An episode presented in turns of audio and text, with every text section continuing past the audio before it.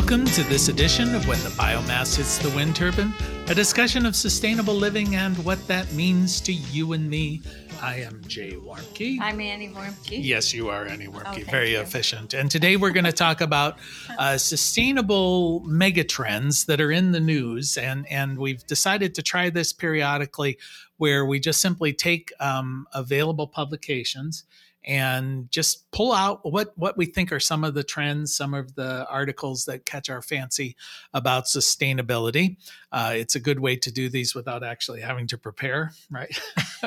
so, so anyway, so the first article that that sort of uh, brought Annie brought to my attention here was one where apparently a couple of authors are arguing with each other about how we're going to best feed people in the future. Is that fair? Fair yeah, to say? well, first I want to say that I want to talk about where we get some of this. So, so every week I get two things that are one extreme from the other. One is Farm and uh, Dairy Journal in, from Ohio, Pennsylvania, West Virginia um, newspaper that arrives on Friday in the mail, and then the Guardian, which is coming out of um, the UK and uh, you can guess which is liberal and which isn't. But um, there's also a new thing that I've started getting called resilience.org, and they have amazing um, uh, articles with the links and, and everything. And so this uh, piece that we're starting to talk about here came from Resilience. And so if you want to go back and find it, uh, you can. But it's um, it's between these two authors, which I'm not that much of a reader to drill down in things like this, but um, the I'll butcher their names, but I'll say anyway. So Chris Smaje, which is S M A J E, versus George Minois. Is that right? You think it's Minois? Well, they probably call it Monbiot. Yeah.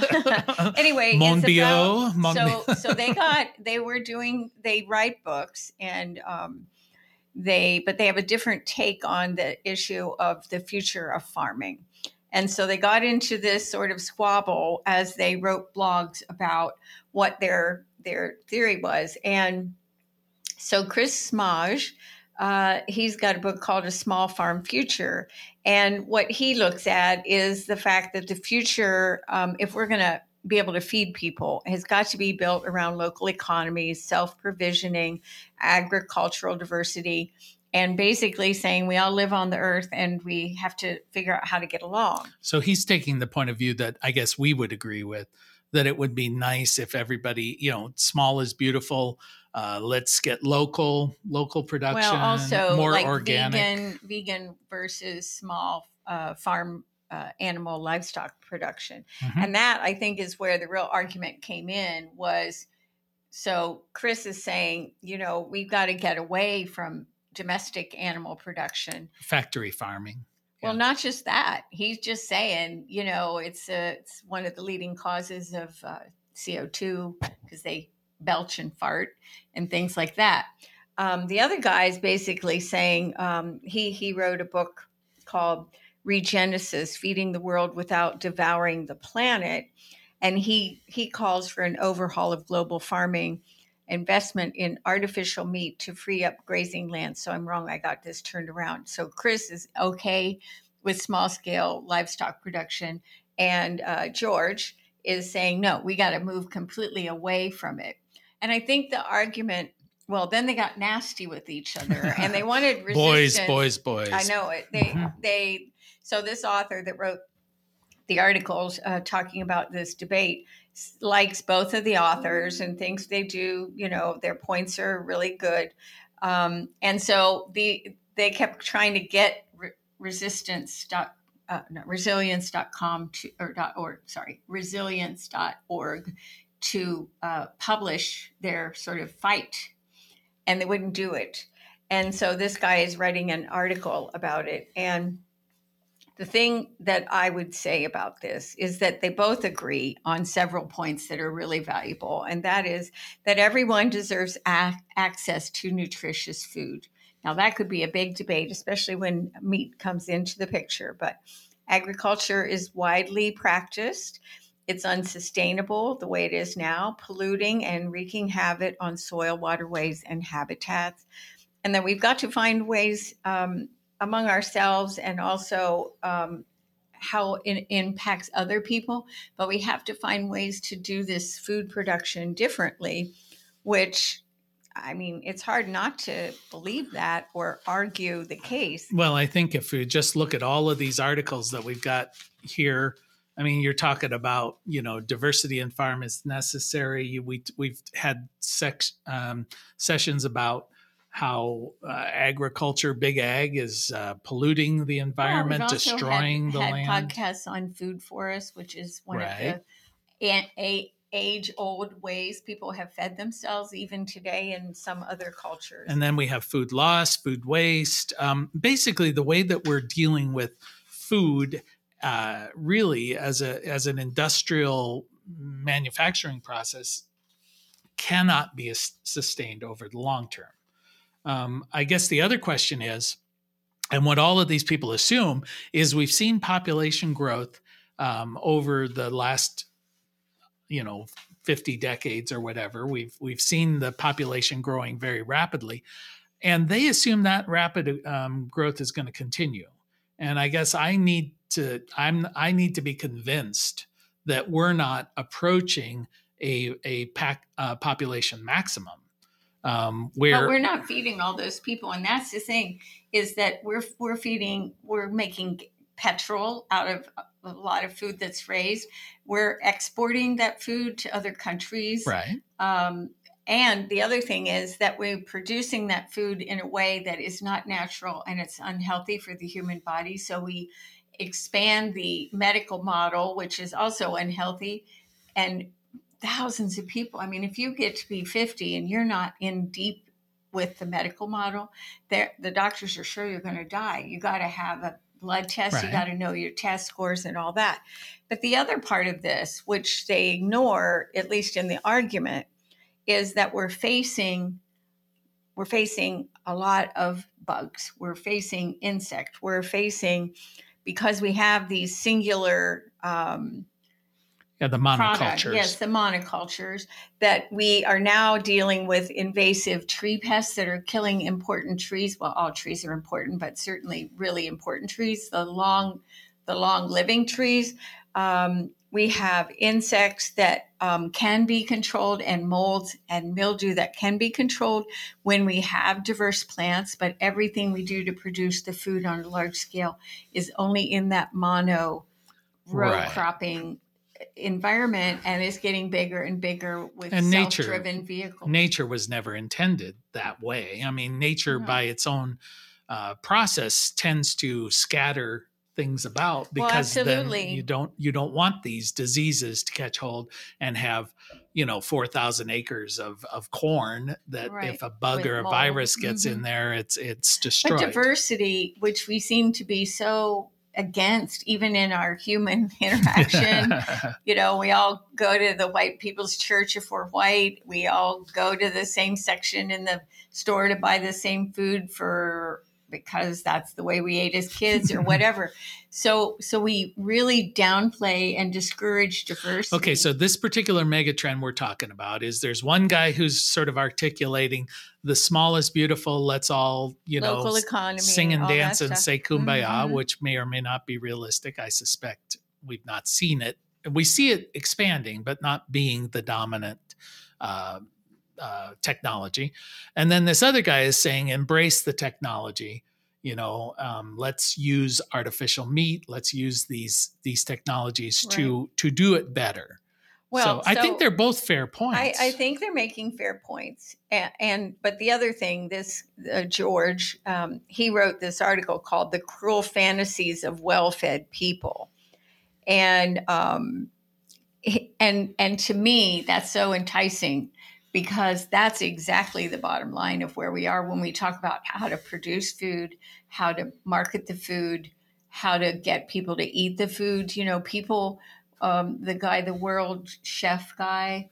Uh, I forget his Mhm. name. That he's in U- in Ukraine and Israel right now, feeding people, and and he talks about eating real food and how you have to make it palatable to people, sure. and we don't learn how to do that. Um, Okay, well, I'm going to jump you on to the next item. Otherwise, we'll spend um, thir- 28 minutes talking about this. Um, so, the other one you pulled out had to do with narcotics. Um, oh, okay. Narcotics. Speaking yeah, of yeah, yeah. things that are not sustainable and misbehaviors and the like, yeah, go, here's there. here's the one that sort of prompted this discovery uh, or this this topic. Well, well, the headline. yeah, it just says Narcan to be available at Ohio rest stops. Yeah. So, So the reason, yeah, and that was in the farm and dairy if you want to look it up. But I, the reason that jumped out at me um, in terms of when you think about mega trends, so uh, all of these things around opioids and drug uh, overdoses that are not necessarily suicides um, uh, has become so big, but it's nothing compared to where it's going. When we talk about all the things that are coming with AI and uh, the dumbing down since COVID of kids that should be at seventh grade level working at second grade level around every skill, math, words, everything. So, so the trend is we're going to hell in a handbasket, basically. but what Get happened? off my lawn. yeah. So what happened is that one of our interns um, brought me a package of Narcan to keep in the milk. And we should say Narcan is the is the product or the drug or the whatever An to help. antidote. It's an antidote if somebody is having a, a narcotic overdose situation. Is right. that right? Yes, that's right. Uh-huh. And so, so he had gotten this at um, his college. They gave them out, and he brought me. Um, well, that's an indication because before they gave out condoms, now they're giving out. they don't care about STDs and pregnancy. they're yeah. giving out Narcan. Well, drug college. overdoses in Ohio um, last year uh, were resulted in almost five thousand deaths, um, and that was four times greater than the fatalities caused by motor vehicle um, accidents. And so, not to mention, it's mostly happening with younger people, and that's really disturbing Well, as well. So I- let me just say, he brought this package of Narcan, and he said uh, I was hoping you would leave, uh, keep this in the milk room where you milk the goats and everything. in And- case they have an overdose. yes, in case there's an overdose. And I by said, the by the goats. Well, the goats might have an overdose, but it would be food. It would be the other thing we're talking about about the the case of the well-fed uh, goats. So anyway, um, so I said to him, I've really thought about this, and um, and while I really don't want anybody to die on my watch, but there's a sign at the gate, and it says we are a drug-free zone, and if you enter that gate, you are adhering to that. So I think I would be very angry. And I also am of the mind that if you are doing this to yourself, you have the death wish. Who am I to say you don't have the right to kill yourself? So I said, I won't know until it happens. And I really hope it never happens on my watch. But man, I'm going to be faced with a moral dilemma. Well, we are seeing and, and we hear about it, especially in Appalachia, but also I'm sure all over the world, um, the, this rise of, of narcotic use or and, and a lot of it comes from the prescription world, the medical model oh, that yeah, you it's love given, to. it's given out like And- candy. well, And- we've had interns who have come to us before where they get injured, injured on the job often. Then they go to a doctor. The doctor gives them oxycontin or whatever, and then or suddenly, antibiotic. suddenly even, they know. get addicted to this, and then they find out it's a lot cheaper just to use heroin. Oh, and oh, yes, that's right. know, and they and- end up in prison, and then Yeah. we end up with them, and they're really amazing But- human beings. But the numbers that I've seen or heard anyway is like as much as 50% of the population is on is on some sort of narcotic or maintenance Yeah. type drug in in certain regions of course and and that's just astounding i mean i i suspect it when i see them driving but i don't know about it's hard uh, to not how it. how are you know because these people it it permeates into every every part of their life their driving for example their ability to make a living their ability to raise children and now they've got children who are raised by people who it's more important for them to get their drug than to see that their child is cared for or happy or well, healthy they're probably using themselves too. yeah But the other thing is, I'm not convinced that it's the numbers that are driving all of this effort and this money because whoever makes Narcan's getting really, really rich because suddenly Narcan is the cure all. okay but- let me inter- interrupt you for a second Okay. and let everyone know that you are listening to When the Biomass Hits the Wind Turbine with Jay and Annie Warmke, reminding you it is indeed the end of the world as we know it. Thank God, I guess. Thank God. We're, we're, we're touching on some subjects that aren't all that great. I mean, well, normally. these are trends. These are mega Well, normally we say it's the end of the world, thank God, because the world that we live in is not sustainable. Now we're kind of saying that some of these non sustainable behaviors are accelerating, if anything. right. Um, well, and so we have to deal with it in our own lives. But uh, so what I was saying before, I was interrupted. So rudely. no, uh, Uh-huh. I don't know if it's rude, but anyway, um, is that the there? I think what's driven a lot of this initially, this sort of we got to get Narcan out there. We got to have treatment facilities now uh, on a larger scale. Is that there was this huge um, uh, lawsuit that happened over the um, people who produced opioids and who knew that it was a really terrible thing. wasn't it some family? It's a and- family. Yeah, yeah, yeah. and um, and so the, they were sued and and so there was this big pot of money a huge pot of money um, which they could afford to have to give up um, that was sent to these as you mentioned various areas that have a higher problem with that like in southern ohio or west virginia not that it doesn't happen in big cities and things but rural areas tend to be more uh, uh, harmed by this. So anyway um, so the feds are just giving out money like you know they're they're printing it in the in the back room. And um, and it really is for treatment which is great if the treatment is the right kind of treatment. One of the problems that i know from having interns that have had this issue and tried to um, get off the maintenance there is a maintenance drug that they can take and they have to go every week to get it and it costs a lot of money um, is that oxycontin gets into the bone marrow. And so to go off of that it takes a very long time. And and a lot of treatment centers say you got to just come in and be here. And and there are other ways to detox that bone marrow but they're probably more expensive and they they take somebody who knows what they're doing and it's rare to find that person. So they're going into treatment and they are suffering suffering suffering the pain um, the in, excruciating pain from the withdrawal over a very long period of time is really tough and it's tough to stick with it Okay, well, I'm going to bump you on to the to the next topic that we identified I, here. I just want to say something I need to say about people committing suicide is I don't advocate for suicide behavior, but I also feel like sometimes we need to honor that people have just had enough. Yeah. Okay. So, All right. Well, um, this one was the uh, donut.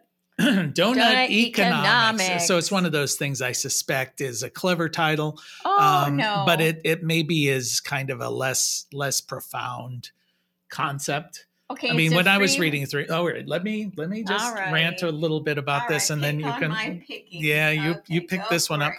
but but basically what they're saying is economic Yeah. models you can say all right there's this this hole in the middle this that's the donut analogy of the things that you basically ha- have to have. You know these are the minimum requirements of of survival of life or whatever. Then you expand out into the want to have kind of world and then you reach a limit where those things that you want begin to cause um, destruction to the planet that we live on and cannot be sustained over the long period. So the concept is how do we live within that donut area of beyond the minimum we need to survive, but not past that limit where it causes problems for the planet or other people. Fair enough? Good summary?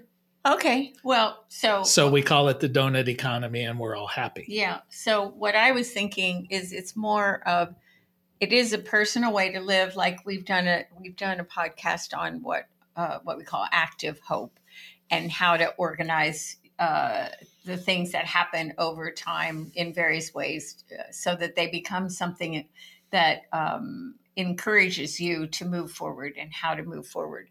To me, this is more about um, business, how we do business.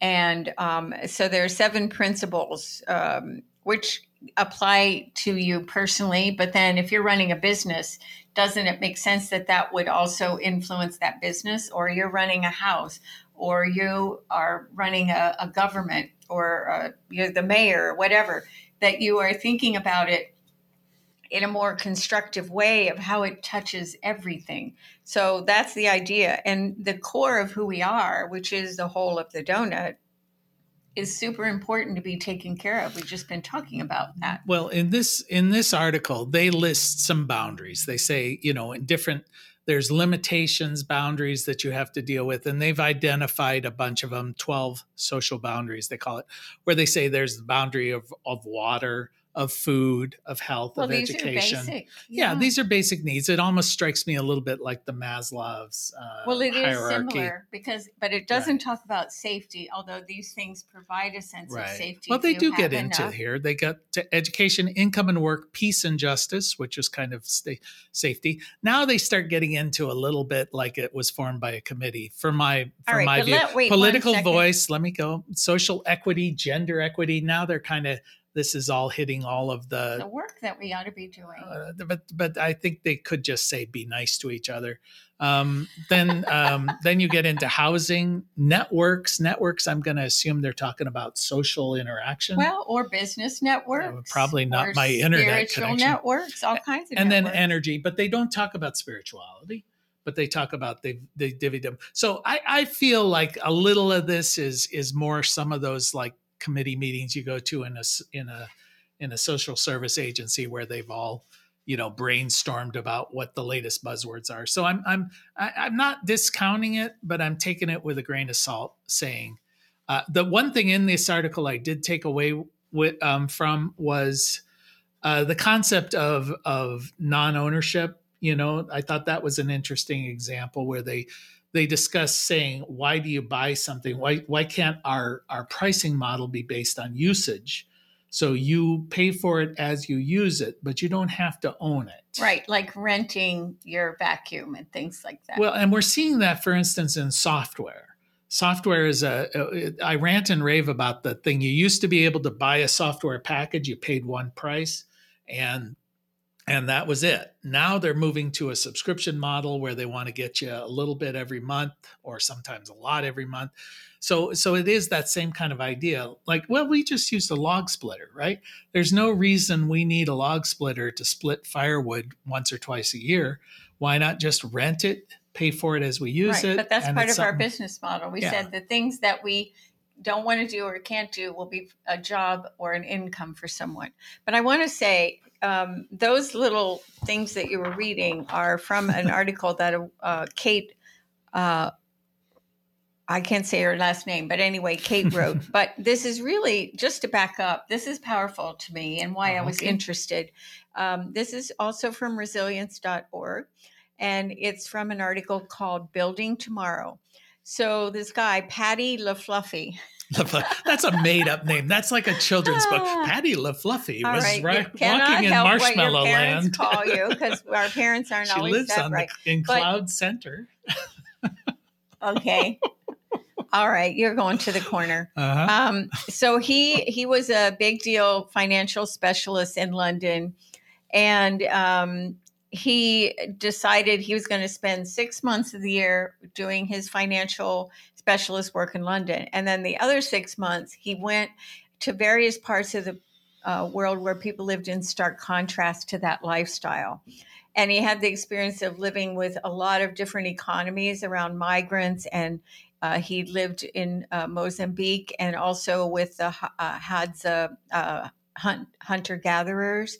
And that background brought him to begin to think about the perspective of environmental and economic challenges that face the modern developed world. Okay, so tell us what you think about that. I'm not going to let you read anymore. Well, what I think is, and the reason I'm interested in what he has to say, is it isn't so much about the donut concept, but what it does is it moves us from the white Christian middle class baloney that we view. That's the lens we most, uh, you and I, and that our friends and colleagues view the world through. And it says, let's have a broader view of how we do business, how we live Sure. life, how we uh, benefit our communities and um, and I think it's really in, interesting. And he, a lot of things that he has to say are a lot more, um, well, for me anyway, a lot more powerful than just Kate's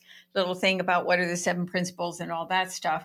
That's all really valuable, and every business should have a plan that incorporates these things about analyzing your goals all the time and if it's not working then and it doesn't make sense anymore you change the goal you move the goalpost. one thing that i take away when you talk about going and living with a tribe i always come back to this thing that i thought of and i'm sure i'm not the first person but but in, in a traditional tribal society if you have more than you need and are w- unwilling to share that's like a mental illness Yet here in in our Western society, that's it's a sign prized. of great success. Yes. So he does talk about that, and he says he in his concept of the future guardian that it's a new type of business entity that balances traditional profit motive with the stakeholder interests and the broader societal good. And certainly there was a day when people operated more like that, when they lived in small pockets and everything they did influenced everybody. And when you look at the economics of happiness, um, and uh, there's a, a video, a documentary called The Economics of Happiness, and you see what happened when how people lived in in the Nepal area uh, and where they didn't know poverty. Nobody didn't have a home. They were asked questions about poverty, and people were like, "We have time. We spend time. We work." And yeah. and then the highways came, and then there was homelessness. There was poverty. There was abject poverty sure. and cruelty, and how they treated when they put old people into homes, and the women from this uh, community in, in the Nepal area were shocked that old people would be treated that way. And so I think that's a lot of what Building Tomorrow is talking about. Yeah, well, about. I think there's a danger that we don't, you know, um, fantasize about how life used to be. You know, it, it's that kind of the the you know everybody lived in a village and everybody helped each other i think that's that's a narrative we we convince ourselves may have been true but my guess is was only occasionally true no, I think it, it was true, and I think that they brought. Well, that's people, your that's people, your narrative. But we can go to other parts of the world, which is mm-hmm. what Patty LaFluffy was doing. Can't take that person and seriously. We, we, we, you know, when when I went to Nicaragua, I saw this right. where people had to reinvent this econ- local economy and help each other. Okie dokie. Well, I think that's about it. The amount of time that we have for these mega trends. Uh, you have been listening to When the Biomass Hits the Wind Turbine with Jay and uh, I don't have a clever title for you today, oh, Annie Warmke. we want to thank our Megatrend uh, producer, Adam Rich. None of these are working out here. Of names I, today. I know, I know. And We're going to call you a name. Thank you for spending just a little bit of time with us. And as your grandmother hopefully told you, the secret to a happy and sustainable life is play nice with others, clean up your own mess, and eat your vegetables, Jay. All right. Till next time. Bye bye. Mother Earth will sing, and her children will be